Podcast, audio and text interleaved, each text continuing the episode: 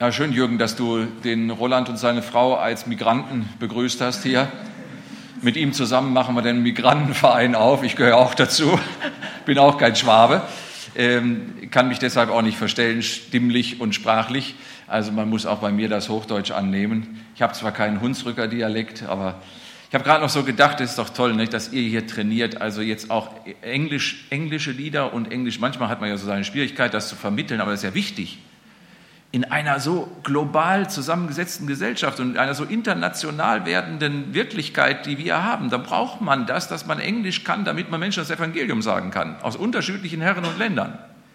Der Luther hat mal dafür plädiert, dass man die lateinischen Gottesdienste ruhig mal noch eine Zeit äh, lassen sollte, Warum hat er gesagt, da lernen die jungen Leute Latein und Latein war damals eine Weltsprache, dann können sie das Evangelium auch an anderen Teilen der Welt sagen.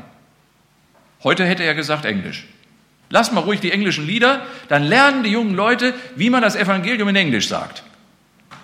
Um Leuten, die vielleicht über diese Brücke erreicht sind und erreichbar sind aus allen möglichen anderen Ländern, die diese Sprache einfach gelernt haben, als internationale Sprache beherrschen und ansprechbar sind auf das Evangelium. Das ist also eine tolle Sache. Finde ich eigentlich ganz gut, wenn wir da an dieser Stelle uns aufstellen für die Zukunft. Ich finde das auch klasse für einen Ort wie Sindelfingen, wenn da so ein Blick bei ist, ne? dass hier die Stühle nicht reichen, weil wir ja noch, wir sind ja fast monokulturell hier.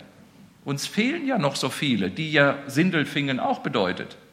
Aus anderen Kulturen und aus anderen Hintergründen. Wie Jürgen gesagt hat, im Urlaub lernt man es gerne mal kennen, aber in unseren Gemeinden brauchen wir das. Menschen aus anderen Erdteilen, mit anderer Hautfarbe, mit anderen kulturellen Hintergründen, die Christus kennenlernen und die unsere Gemeinden bereichern und beschenken mit ihrer Prägung und mit ihrer Art.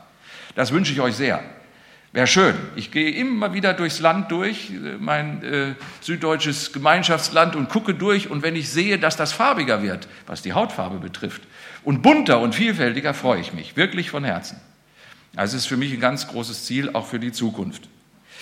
Nun ein Wort für heute, für diesen heutigen Tag, auch aus Johannes 15, aber der Vers 16. Nicht ihr habt mich erwählt, ihr kriegt übrigens hier so ein paar Folien dann vorne hin. Wer äh, sagt, stört mich, der guckt da gar nicht hin. Das sind einfach nur so ein paar die Überschriften, dass man weiß, jetzt das hat er gerade gesagt, das ist so, das ist jetzt so der Kerngedanke. Muss man nicht alles angucken, wenn man sagt, ich höre lieber nur, ignorieren. Man kann auch hören. Aber diesen Text jetzt gut aufmerken. Nicht ihr habt mich erwählt, sondern ich habe euch erwählt und bestimmt, dass ihr hingeht und Frucht bringt und eure Frucht bleibt. Dass wenn ihr meinen Vater in meinem Namen etwas bittet, er es euch gebe. Ich habe dieses Wort jetzt nicht vorgelesen, weil ich es in mir trage. Es ist mein Ordinationswort. Und deswegen habe ich auch gedacht, das teile ich gerne mit dir heute und mit den anderen, mit euch. Dieses Wort, was in meinem Leben viel bedeutet. Nicht ihr habt mich erwählt, sondern ich habe euch erwählt. In diesen Tagen, das ist jedem klar, steht ja das Thema Wahl ganz oben an. Eine Woche vor der Wahl, da geht alles nochmal in die Vollen. Die Straßen sind voll plakatiert mit Wahlplakaten und die Spitzenpolitiker aller Parteien versuchen jetzt noch die letzten Wähler zu bewegen, dass sie doch ihnen ihre große und wichtige Stimme geben. Ich habe mal so ein paar Wahlplakate, die aussortiert worden sind, vorneweg ähm, äh, zusammengestellt, nur damit man das so sieht. Die sind nicht ins Rennen gekommen, aber ich fand sie ganz interessant, ein paar Wahlplakate. Der Loriot hat als erstes gesagt, der beste Platz für Politiker ist das Wahlplakat Dort ist er tragbar, geräuschlos und leicht zu entfernen. Das ist natürlich Loriot, wie er damals immer schön die Sache auf den Punkt gebracht hat. Ich habe so ein paar Wahlplakate, da ist, äh, haben wir mal das erste, das ist ganz äh, aussortiert worden, hat viel Wirbel erzeugt als Wahlplakat, untauglich, einfach zu böse. Das nächste, einfach zu müde, Wachstum, Arbeit, Sicherheit, Zuversicht und Freude, CDU, war nicht ganz passend. Message und äh, Layout passten nicht zusammen. Zu müde. Dann äh, zu närrisch, wurde auch nicht akzeptiert. Wahlplakat Fips äh, Rösler wurde also als zu flippig betrachtet. Nächste Das war zu anrüchig. Der goldene Klodeckel war äh, Herrn Trittin verliehen worden, konnte man auch nicht gut gebrauchen. Und dann hatten wir natürlich den provokativen Herrn Gysi von der Linken, der eigentlich eine deutliche Geste gibt, was er von den Leuten hält, die nicht seiner Meinung sind. Also, die Dinge wurden aussortiert. Wahlen, so spaßig das Ganze jetzt gewesen sind, Wahlen sind Ausdruck von demokratischem Selbstverständnis. So ist das, so sagen wir. Der Souverän ist das Volk, manchmal ist das vergessen worden. Es ist nicht die Politiker, es sind nicht die Regierung der Souverän, sondern der Souverän ist das Volk. Es gab ja auch schon Zeiten, in denen das bestimmten Regierungen eingehämmert werden musste. Wir sind das Volk und damit äh, deutlich sagen, was Demokratie eigentlich heißt. Das Volk ist die bestimmende Größe und das wird, so sagt man, greifbar im Wählen, im Wahlrecht. Wahl und Demokratie ein unauflösliches Gespann, ob nun im politischen Bereich oder in irgendwelchen anderen Bereichen. Es gibt etwas, wo das Wählen zur Farce wird. Das ist, wenn es eigentlich gar keine Wahl ist, auch wenn es so heißt. Es gibt nämlich äußere und innere Voraussetzungen. Die äußeren Voraussetzungen für eine Wahl sind schnell benannt.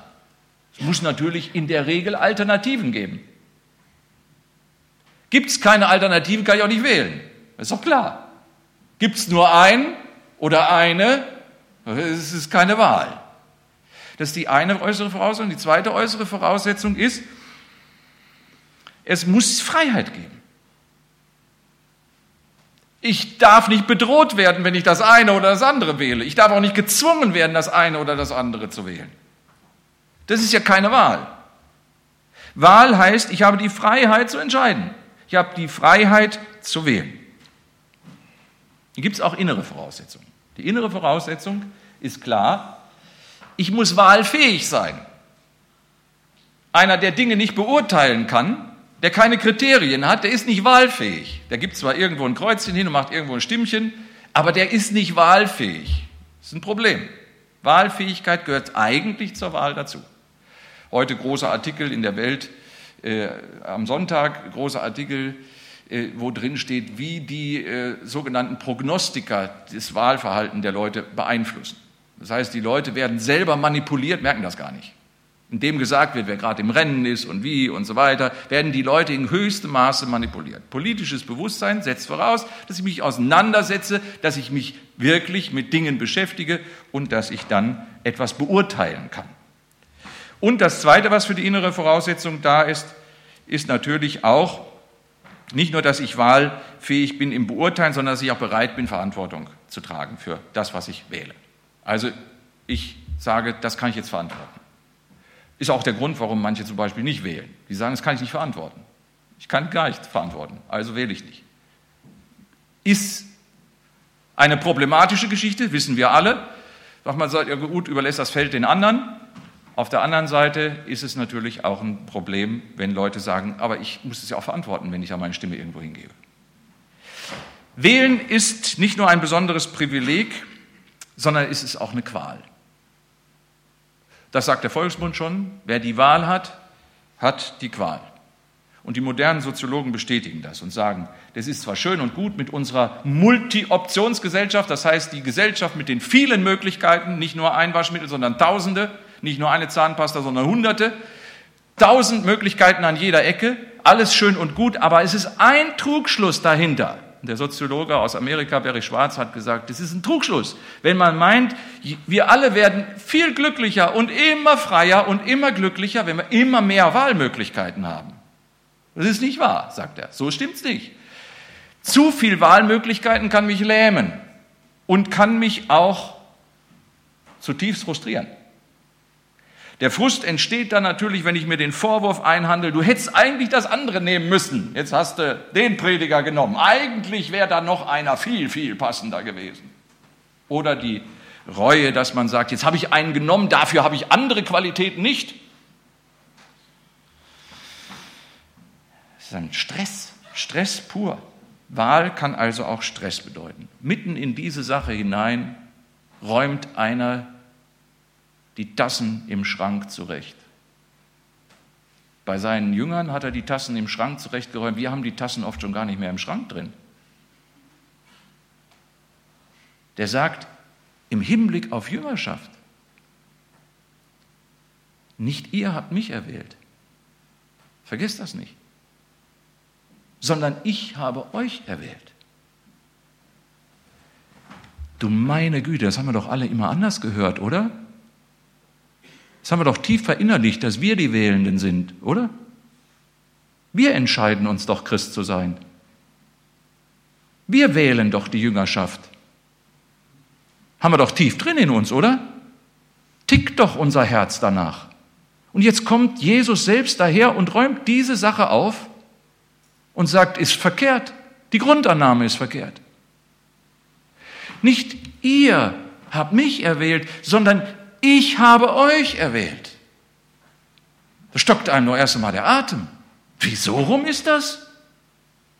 Da ist der Souverän. Ich bin gar nicht der Souverän. Ich habe gedacht, ich bin der Souverän. Ich dachte, ich wähle das so. Jesus sagt, das ist anders mit der Nachfolge wie bei einem Kaufen. Beim Kaufen ist das so, da gucke ich, was habe ich für ein Bedürfnis und was ist im Angebot. Und dann wähle ich, was meinem Bedürfnis entspricht. Das wähle ich dann. So läuft das beim Kaufen, wenn es im Angebot ist. Es ist anders bei Jesus. Jüngerschaft ist keine Kaufentscheidung. Jüngerschaft bedeutet nicht, dass meine Kauflaune in irgendeiner Art und Weise religiös befriedigt wird. Und dass ich mir nach meinen Qualitätsprüfungen eben jetzt gesagt habe, ach na ja, da gibt es den Buddhismus, da gibt es den Islam, da gibt es äh, den Hinduismus, da gibt es alle möglichen anderen Gruppierungen und Weltanschauungen. Das Christliche scheint mir ganz gut zu sein. Das wähle ich mal. Das wähle ich für mich. Jesus sagt, nee, ist nicht so. Zum Glauben kommen heißt nicht wählen, sondern erwählt werden. Ich kann euch nur sagen, als ich das das erste Mal begriffen hat, was Jesus da sagt, hat mein Herz revoltiert. Habe ich gesagt, was? Ich, ich, ich will doch. Ich bin doch nicht hier. Ich, ich werde doch nicht erwählt. Was ist das für eine Verfügung? Und dann auch noch bestimmt. Mochte ich ja schon gar nicht. Mochte ich bei meinem Vater nicht, mochte ich überhaupt nicht. Bestimmt zu werden. Aber Jesus sagt das. Das bedeutet, herausgerufen zu werden, nicht weil man irgendetwas geleistet hat. Nicht weil man sich qualifiziert hat. Nicht weil man Prüfungen abgelegt hat. Nicht weil man irgendetwas aufzuweisen hat, was einen auszeichnet gegenüber anderen. Wenn uns Bewerbungen auf den Tisch kommen für Hauptamtliche oder jetzt für einen Geschäftsführer oder wie auch immer, da guckt man dann Qualifikationen, Zeugnisse, Arbeitszeugnisse, Kompetenzen. Und dann prüft man durch, theologische Kompetenz, soziale Kompetenz und so weiter und so fort. Das ist unser Doing, wie wir das machen. Da guckt man sich das an. Jesus sagt, nee, ihr seid erwählt. Und zwar nicht, weil da vorne ein Katalog abgearbeitet wurde, was ihr anderen voraus habt, sondern weil ich euch geliebt habe. Hey, hast du das schon mal verinnerlicht, was das bedeutet, Christ zu sein? Jesus hat dich gewählt, nicht weil du irgendwas geleistet hast, nicht weil du irgendwas anderen voraus hast, sondern er hat dich erwählt, weil er dich uneingeschränkt und unerklärbar und unbedingt liebt. Ich erinnere mich an ein heißes Gespräch mit meinem Sohn, kritisch über den Glauben. Und dann kamen wir spät in der Nacht auf diesen Punkt, dass er wissen wollte von mir, was denn das eigentliche Kerngeheimnis ist des Evangeliums, warum ich da so dran festhalte habe ich gesagt, weil das der Ort ist, wo du unbedingt geliebt wirst. Unbedingt. Bedingte Liebe gibt es überall. Ich liebe dich, weil du so schön bist. Ich liebe dich, weil du so gut kochen kannst. Ich liebe dich, weil du so freundlich bist. Ich liebe dich, weil du so intelligent bist. Ich liebe dich, weil du so gut drauf bist. Ich liebe dich, weil. Ein Ort, wo ich geliebt werde, unbedingt. Mein Sohn hat mir später geschrieben und hat gesagt, das ist der Punkt, Vater. Das ist der Punkt. Du hast es mir endlich erklärt. Die unbedingte Liebe, das ist der Punkt. Das gibt es nirgendwo sonst. Unbedingt geliebt zu sein. Mit diesem Satz fängt die ganze andere Konsequenz dieses Wortes an. Nicht ihr habt mich erwählt, sondern ich habe euch erwählt. Darauf folgt, dass ihr hingeht, dass ihr Frucht bringt, dass eure Frucht bleibt, dass ihr den Vater bittet und dass der Vater es euch gibt. Ihr kennt das mit dem Hemd und ihr kennt das mit, mit der Jacke. Wenn man den ersten Knopf falsch knüpft, dann ist das immer eine merkwürdige Geschichte, oder? Dann steht man hier vorne und da kann man Vorsitzender sein oder was auch immer, dann sehe ich euer Schmunzeln und dann guckt ihr den Dappschädel an. Jetzt guckt ihr mal an, wie der seine Jacke zugeknöpft hat. Ja? So ist das. Und wenn man dann selber in den Spiegel guckt und sagt, ach du meine Güte, nee, ist falsch. Ja? Das muss ja ganz anders sein. Und dann fängt man an zu suchen und dann knöpft man vielleicht und knöpft und knöpft und sagt dann, ah, endlich, jetzt habe ich es. Ja, und knöpft also die Jacke dann endlich richtig zu. Wenn man dieses Wort falsch knöpft, ich habe euch das mal äh, umformuliert, wie das falsch geknüpft heißt. Nicht ich habe euch erwählt, sondern ihr habt mich erwählt, kommt man zu ganz anderen Ergebnissen. Was heißt das dann?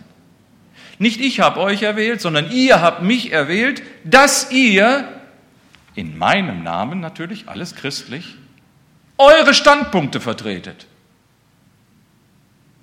Nicht, dass ihr hingeht, das hat mit Erwählung zu tun, sondern ihr habt mich erwählt, dass ihr eure Standpunkte vertretet.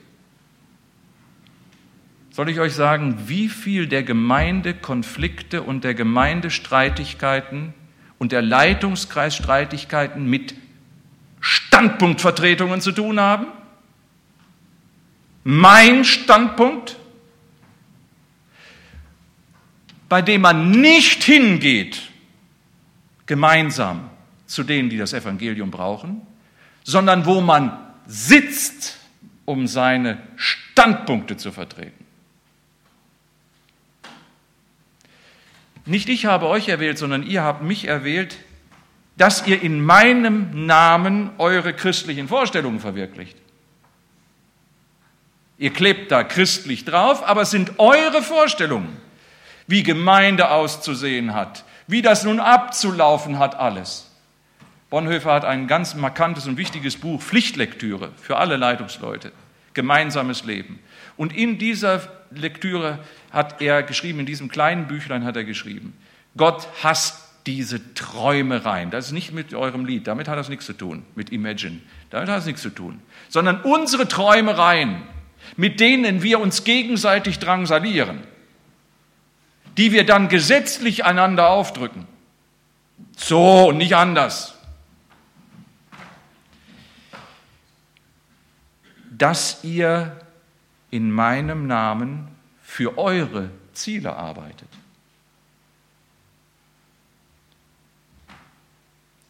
Das geht ganz schnell, dass ich in Gemeinden erlebe, dass die eigentlichen Ziele sind, dass der Laden erhalten bleibt und die Kasse stimmt. Aber das ist nicht unser Ziel. Und das ist nicht das Ziel Jesu Christi. Das Ziel ist, trachtet zuerst nach Gottes Reich. Euer Trauspruch, mein Trauspruch. Ich weiß, dass er es mir erzählt. Euer Trauspruch, mein Trauspruch. Trachtet zuerst nach Gottes Reich. Erst dann kommt das andere, was mit Zahlen und mit Immobilien und mit Kleidung und mit allem Lebensunterhalt zu tun hat. Ich finde das eine große Herausforderung übrigens für euch in Sindelfingen. Ich, mir wurde ja ganz schwindelig als ich hörte, wie das hier läuft mit, mit, äh, mit Immobilien, wie schwierig das ist und wie hoch die Preise hier taxiert werden, Immobilien und ähnliches. Das ist eine große Herausforderung für eine Gemeinde, das miteinander zu stemmen. Das kann nicht ein Hauptamtlicher alleine und nicht ein Paar. Da muss man miteinander ran, das zu stemmen. Um zu zeigen, bei uns geht es anders wie in der Welt. In der Welt heißt es, jeder sieht zu, wie er zurechtkommt. Muss jeder gucken, wie er klarkommt. Bei uns ist es anders. Wer Überfluss hat, hilft dem, der Mangel hat. Das ist unser Prinzip. Hat mit Jesus zu tun und seiner Erwählung. Dass ihr in meinem Namen mit euren eigenen Kräften arbeitet und am Ende ausgebrannt seid, weil ihr mit euren Kräften arbeitet, nicht mit der Kraft, die ihr zugewandt bekommt und nicht ich habe euch erwählt, sondern ihr habt mich erwählt, dass ihr in meinem Namen am Ende vor Gott auch noch eure Leistungen präsentiert, um deswegen in den Himmel zu kommen. Und deswegen selig zu werden. Ihr merkt, wenn der Knopf, der erste Knopf falsch ist, dann sind die anderen Knöpfe logisch. Die werden dann einfach geknöpft. Siehst du? Wenn der erste Knopf richtig ist, dann ist das andere auch logisch, nämlich das, was wir vorhin gehört haben. Nicht ihr mich, sondern ich euch. Dass ihr hingeht. Dieses Hingehen ist was ganz Besonderes. Hingehen heißt, hey, dazu hat mich Gott rausgeliebt, dass ich hingehe, um in eine lieblose Welt seine Liebe zu bezeugen. Nicht rausgeliebt damit, ein Glück, ich bin raus, ich bin gerettet, ich komme in den Himmel. Ein Glück, mich hat's getroffen, ich bin erwählt. Nein, du bist erwählt zum Hingehen. Zum Hingehen. Um in einer lieblosen Welt Zeuge dieser unverdienten und unbedingten Liebe zu sein. Warum sollst du deinen Nachbarn lieben? Weil er es verdient hat oder weil er Bedingungen erfüllt hat? Nee, da kannst du kein Zeuge Jesu sein. Warum denn? Das tut jeder. ihn zu lieben mit dieser unbedingten und unverdienten Liebe ist das Entscheidende. Dass ihr hingeht und dass ihr Frucht bringt. Frucht bringt heißt, es geht nicht ums Machen, es geht ums Durchströmt werden. Das Entscheidende. Das hast du in deinem Wort auf den Punkt gebracht. Es geht ums Durchströmt werden. Das ist Rebenexistenz. Da macht doch keine Rebe die Frucht, sondern sie erwächst indem sie durchströmt wird. Von was denn durchströmt wird? Von Gottes Liebe, von seinem Geist. Wenn es ein Gebet gibt, was ständig unsere Lippen, über unsere Lippen kommen muss, ist, Herr, gib mir Anteil an deiner Liebe. Gib mir Anteil an deinem Geist. Anders wächst keine Frucht bei niemandem, keinem Verband und keiner Gemeinschaft und nicht bei Einzelpersonen. und dass diese Frucht bleibt. Wisst ihr, wie viel vergessen wird?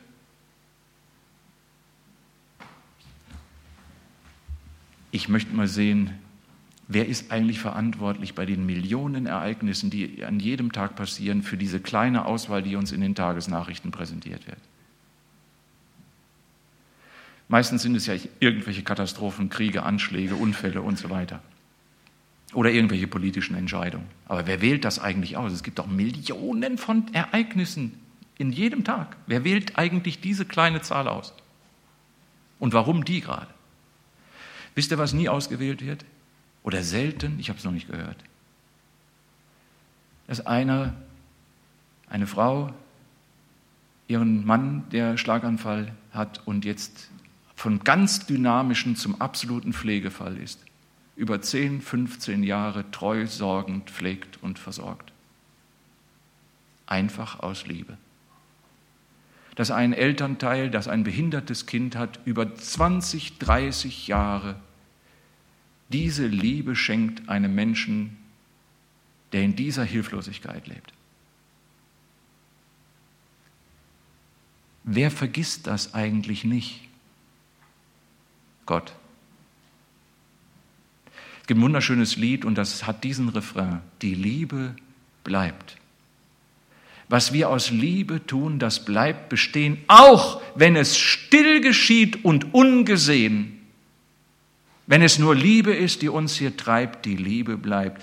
Wenn es in keiner Zeitung steht, wenn es nirgendwo veröffentlicht wird mit großem Tamtam und großem Trara, bei Gott ist es nicht vergessen. aus seiner Kraft wächst Frucht, die bleibt, die bleibt in Ewigkeit. Und schließlich, dass wir den Vater bitten und er es uns gibt. Ich möchte schließen, das Mittagessen wartet, die Pizzabrötchen werden reingeschoben jetzt schon. Aber ich möchte schließen mit einer Neuentdeckung des Vaterunsers.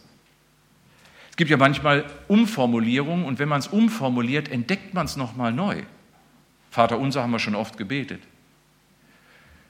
Wir werden es auch gleich beten in der Weise, wie wir es kennen und wie wir es tief verinnerlicht haben. Aber jetzt hören wir es nochmal und lesen es noch einmal, wie denn dieses Bitten des Vaters aussehen kann. Ich fand es berührend und bewegend. Das Bitten kann so aussehen. Vater unser im Himmel, wir bitten dich, dass die Schönheit deines Namens durch nichts mehr entstellt wird. Dass jeder Mensch sich von dir bestimmen lässt. Und dass überall in der sichtbaren und der unsichtbaren Realität das geschieht, was du willst. Bitte gib uns auch das, was wir wirklich zum Leben brauchen. Und überbrück die Abgründe, die wir zwischen dir und uns aufgerissen haben. So wie wir die Abgründe überbrücken, die andere zwischen sich und uns aufgerissen haben. Bewahre uns davor, die Lüge für Wahrheit zu halten und schenke das alles Lebenszerstörende seine Gewalt über uns verliert. Das Vaterunser ist das Öffnen der Kapillargefäße, durch die diese Strömung in unser Leben hineinkommt, die Frucht entstehen lässt. Betend machen wir die Herzen auf für diesen Zustrom. Der Vater hat versprochen, es zu geben.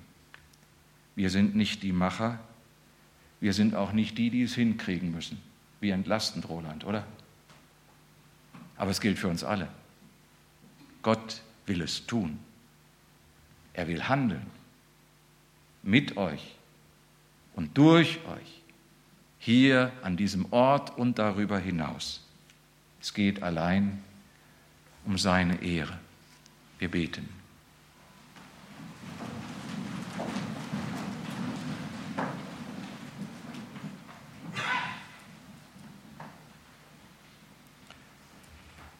Herr Jesus, das kommt so irritierend und gegen den Zeitgeist und gegen unsere Gewohnheiten in unser Herz und in unser Ohr hinein.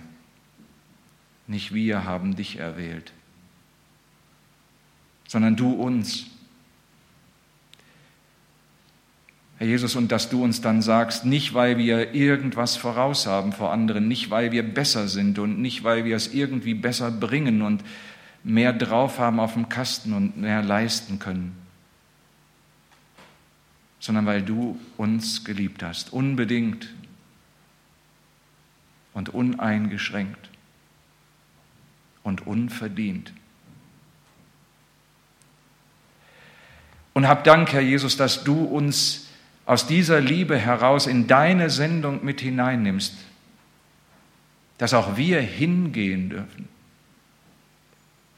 und Frucht bringen. Und nicht nur zeitliche und vergängliche, sondern Frucht, die dann bleibt, die nicht vergessen wird.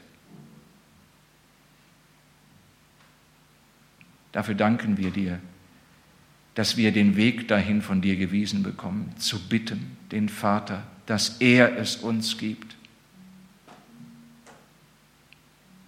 Und das wollen wir. Wir wollen dich, Vater, bitten, dass du unser Leben mit deiner Liebe erreichst und neu durchströmst, hier in dieser Gemeinde, dass du Versöhnung und neuen Aufbruch, Perspektive und Vision schenkst, ein gutes Einfühlungsvermögen füreinander, Geduld und Mut, das Evangelium auch dahin zu bringen, wo es noch nicht gehört wurde.